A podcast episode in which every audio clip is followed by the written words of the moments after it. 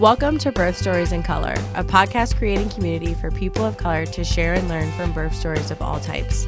We're your hosts, Laurel Gourrier and Danielle Jackson. Today's episode is going to be a bit different as we won't necessarily be hearing a birth story. As you all know, for Birth Stories in Color, birth storytelling is the main focus. But beyond that, we want to highlight organizations and resources that are supporting our communities and families on their pregnancy, birth, and postpartum journey. Today's episode features India Robertson, COO for Birthing Beautiful Communities. BBC is a team of community members trained as doulas and perinatal support people who provide education and support to expecting mothers, specifically targeting the Cleveland and Cuyahoga County area. Hello, India. Welcome to the show. Hello. Thank you for having me. Can you start by telling a little bit about yourself? And your family? Sure. So I am um, from the east side of Cleveland originally, born and raised. And um, I'm the mother of three girls, um, ages 19, 10, and 6. Um, I am one of four daughters. My parents are still married, and my mother is a doula, and oh. my sister as well. Nice. So you kind of easily fell into this work, kind of. Yes, yeah. it actually was uh, meant to be. Perfect. Synchronistic is yeah. what I like to call it. Yeah. So, how did you get involved with BBC? So, how I got involved with Birthing Beautiful Communities is really interesting because I've known Kristen for over 10 years, and that is our executive director. And um, Kristen and I had shared information back and forth about our passions and things that we do. And so she knew a little bit about me as far as my education um, and things of that nature. But one day we just happened to be on the phone, and I disclosed to her that um, I was the head of a program called Mothers Offering Mother Support at Wright State. And so, through us talking about that program and how I got it started, and talking about my experience with attending births through college, um, as well as my experience as a teen mom. I was a teen mom. I had my oldest daughter at 16. Okay. And so through that, um, she brought me on board as the education coordinator. And everything went so well with that experience that um, she actually brought me on, brought me up to being the uh, assistant director last March. And so it's been a wonderful experience. Yeah. Well, congratulations. Can you? That's really interesting. I um, the mothers offering mother support and actually doing that within your college work. Can you talk a little bit about that program? And is it something that's still going or?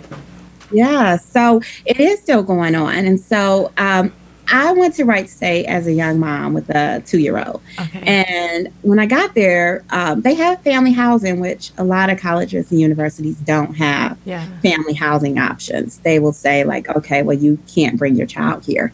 Um, Wright State is not one of those places. And so when I got there, though, um, I started to notice little things on the campus that weren't quite right. So if you're going to be family friendly, you have to think about the people who don't have cars, especially as a freshman and they don't really want you having your car on campus. Um, the shuttle bus didn't take people to the daycare, even though they had a daycare on campus. Mm-hmm. On the advisory board for the daycare, uh, which is called Mini University, there were no students.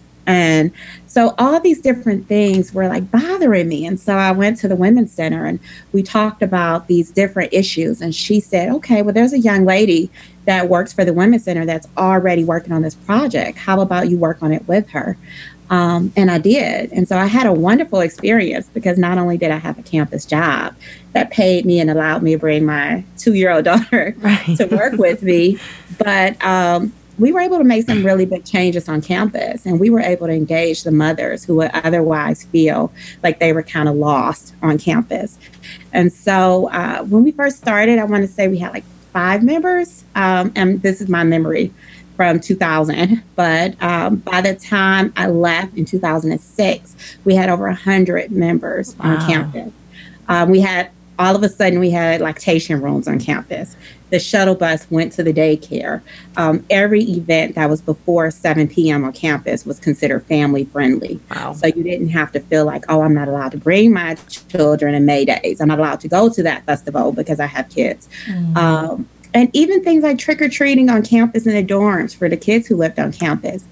And my oldest daughter had a wonderful experience. And the day that we, it was time to leave, she actually cried because that was her family and that's where she had grown up. And right. um, it was good to be a part of something that amazing that um, could make sure that people felt included. The beautiful thing is that I am actually taking some of our teen clients that work with Birthing Beautiful Communities to Wright State on a college tour because my boss, who was my boss 10 years ago, um, 15 years ago, is actually still there. Wow. Um, and so she's still in the women's center. Just, she's like, oh my gosh, you know, definitely bring them here. Um, and they even went as far as to waive application fees so that we can apply the students. Now we're going to transition back into um, BBC, but um, can you tell us a bit about the mission and focus of Birthing Beautiful Communities?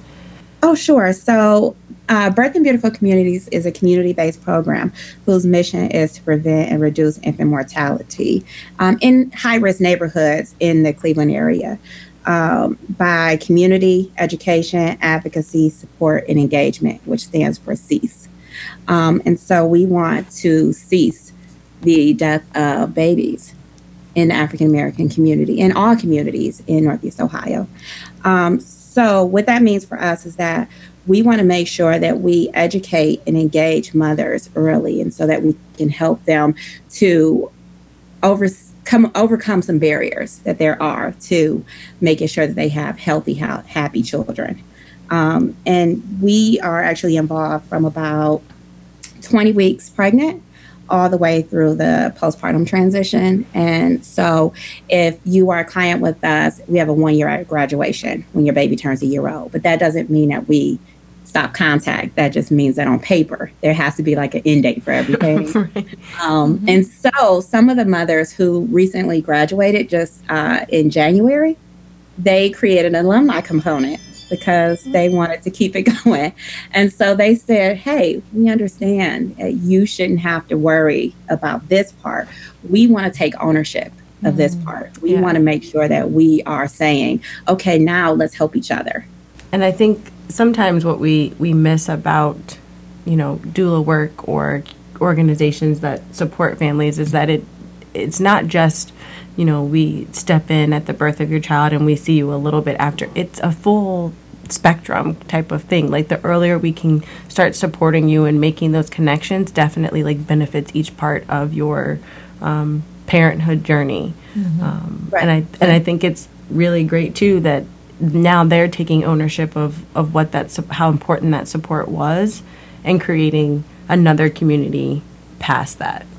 Right. And I think that's too, if you are meeting someone four weeks before their due date, there may be some things that were going on that could impede having a healthy pregnancy that now it's too late. You know, the baby's going to be born soon. So um, if you notice someone is smoking at 10 to 20 weeks, we have a smoking cessation program if you know that someone um, is struggling with nutrition, we have a nutrition program. Um, if you know that someone has issues with housing or even safe housing, um, that's something that we work with too through different organizations. And so it's all about making sure that we're thinking about the whole person, not just, oh, the pregnancy and we're just going to attend the birth. We want to make sure that we are uh, present in their life. Are there other opportunities that you provide for the community to get involved with the work of your organization? Oh, definitely. So not only do we, um, refer to other organizations and they refer to us. But we actually train women from within the communities that we serve to make sure that they are becoming doulas because who better to help you than someone who lives in the same community that you're from? We don't want a bunch of outsiders coming in and telling you uh, save the day your life. You don't understand the basics of your life. So when someone says something like, "Oh, you know, just get a job," well, you live somewhere that doesn't have transportation or doesn't have adequate public transportation, right? Then um, that's not helpful. But you wouldn't know that unless you live in that community. Um, if you live in a food desert, who better than know that is a food desert than someone who lives in that community? So we do intentionally train people from in the community. Um, another aspect that we work on is we make sure that the women who are part of our organization attend um, SOS, which is Sisters Offering uh, Support and that is a group through Dr. Angela Barnett of Kent State University. Um, she came up with the curriculum for that program. And so that is all about stress and managing stress. And sometimes you don't even understand if you are stressed out because that's just become part of your everyday life.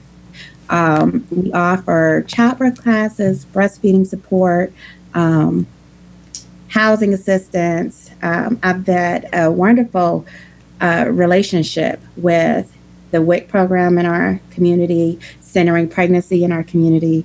Um, and we also allow people to come in, and if they have a good uh, classes they want to facilitate, and I say good because some people want to come in and then they're like, oh, we want to teach this. And yeah. we're like, well, that's not really an issue or that's not really appropriate. But uh, we've had women learn how to do yoga. We've had cooking classes yeah. at a free kitchen that's in the community. So we want to make sure that we're thinking about every aspect of the women involved. And so we do go to any community events that pregnant people might be, or even people who might become pregnant might mm-hmm. be. Um, and we make sure that we represent ourselves and kind of just introduce them to the topics of infant mortality, um, healthy pregnancy, and right. nutrition wellness. I just, I really love the community involvement. Like, that's what I mean. Like, that's really what you hope organizations do is just involve the community. And like you said, that um, they're not coming in like we're going to save the day. It's like, no, this is for you. It's about you. So you need to be as involved as possible and I sometimes feel like a lot of organizations are lacking that. So it's so good to hear all the pieces that you have with your community and the and the people in it. Right. And what and we're always changing because even though we live in the communities that we serve, there's always room for us to listen to what our clients need from us um, what they want from us so that we can make sure that we are meeting the needs adequately. So we never come to the table like, oh, we know everything. Mm-hmm. This is what we're doing. Oh, no, you don't know what you need. We want to make sure that we're giving them opportunity to give us feedback. And so the classes that we offer, I'm always changing or um, amending say that we have a class and we have a curriculum, but at a certain point, the women are really engaged, and that well, that might need to be its own class. Right. say that there's another component where no one's talking and no one's engaged. Well, that probably doesn't need to be covered anymore. So um, it's all about growing and, and learning as we go through the process because we are still a young organization. How can someone find out more information or get in contact with your organization? Okay, so we actually have several ways. So we are very active on Facebook um, under Birthing Beautiful Communities, on Instagram under at Birthing Beautiful. Um, we have a website which is birthingbeautiful.org. Um, and on that website, it has our classes uh, that loads on. It has our staff, our mission statement, information, and as well as a contact form. Um, so women can actually do their own intake through the contact form, and then someone from our staff will call them back within 48 hours. Um, we also have it where you can schedule yourself as an in office appointment so that if you do want more information but you're not quite sure what you're signing up for, you're free to come into the office and see exactly who we are and what we do. And so our classes are open to the public because we want to make sure that people can come in and feel comfortable um, before they sign up because I'm one of those people that I kind of want to come and see and make sure you're real. Right. before I sign on anything. Exactly. But, internet age. No catfishes and we actually we have a Twitter, but I would say we're not as active on Twitter right okay. now. Um, but I would say that Facebook and Instagram are the best social media platforms okay. Is there anything else you want to share with listeners? So I think that it's important that um, everyone realize that there are women who want to support other women in every community. It's just a matter of looking for it. Um, so all too often people say like, "Oh, I didn't even know this was here," mm-hmm. um, and most of our clients do find us through social media, and they say, "I've been looking for something like this. I wish that I knew about this sooner because I've been struggling in this area." Or um, I want to breastfeed, but I don't feel supported by my doctor. And so, women are um, able to support other women in such a magical way. And so, even if it's just attending an appointment and being silent, just the presence of a sister is so important. Right. Um, and so, I think that when people think of doulas, they like say, well, I already have a midwife, and you have to explain yeah. that there's a big difference there. Um, and so, yeah, I think that that's important. Women know that they can seek out anything that they need, especially in today's day and age with social media and on um, the internet. It's so easy to just Google and say support during pregnancy in Cleveland, in Columbus, in Dayton, and see what happens. And, right. Um, yeah, so that's really what our passion is: is mothering the mother. Got it. Do you have any upcoming events that the community can participate in? We do. So we have classes every Thursday that are open to the public, and that is our childbirth education series. Um, our website has a good list of exactly what the topics are on any given week. Um, so we are taking our clients or people who are interested in the community to Washington, D.C. on March 26th through the 28th. And we're okay. going to the African American History Museum mm-hmm. in D.C. And so we've been doing a fundraiser recently to um, be able to pay for the hotel rooms for the clients or people who can't afford to pay for their own hotel room. And so that's definitely something that I hope more people um, take interest in. Another is that we have our Dude Love program, which is our father component, and that's every Wednesday. And so we're located at 5000 Euclid Avenue. Okay. In um, Cleveland, I'm sorry, Cleveland, Ohio, and we're in Suite 400. And so the doula component is just for support for fathers so that they don't feel like they're excluded in this process. Right. And so it's literally dude La. I like that. And so Neil Hodges is the, the, the, the lead for that. And so um, he works very closely with our office to make sure that their, their curriculum is aligning with ours. Um, because we do want fathers to be present during labor and delivery and, and really understand what's happening during pregnancy and not just think like, okay, well, this has nothing to do with me. and that's awesome that you have that component. Sometimes, you know, when I'm working with families, the partners will always be like, sometimes feel like, well, if I have a doula, then what about what am I going to do? And it's a reminder like, no, no, no, you're just as much a part of this process as I am. If actually you're more a part of this process, I'm just like the bridge between to make sure that you guys' voices are heard and you understand everything that's happening, but you know birthing person on a whole other level than I do. So I right. need you. I'm not here to replace you.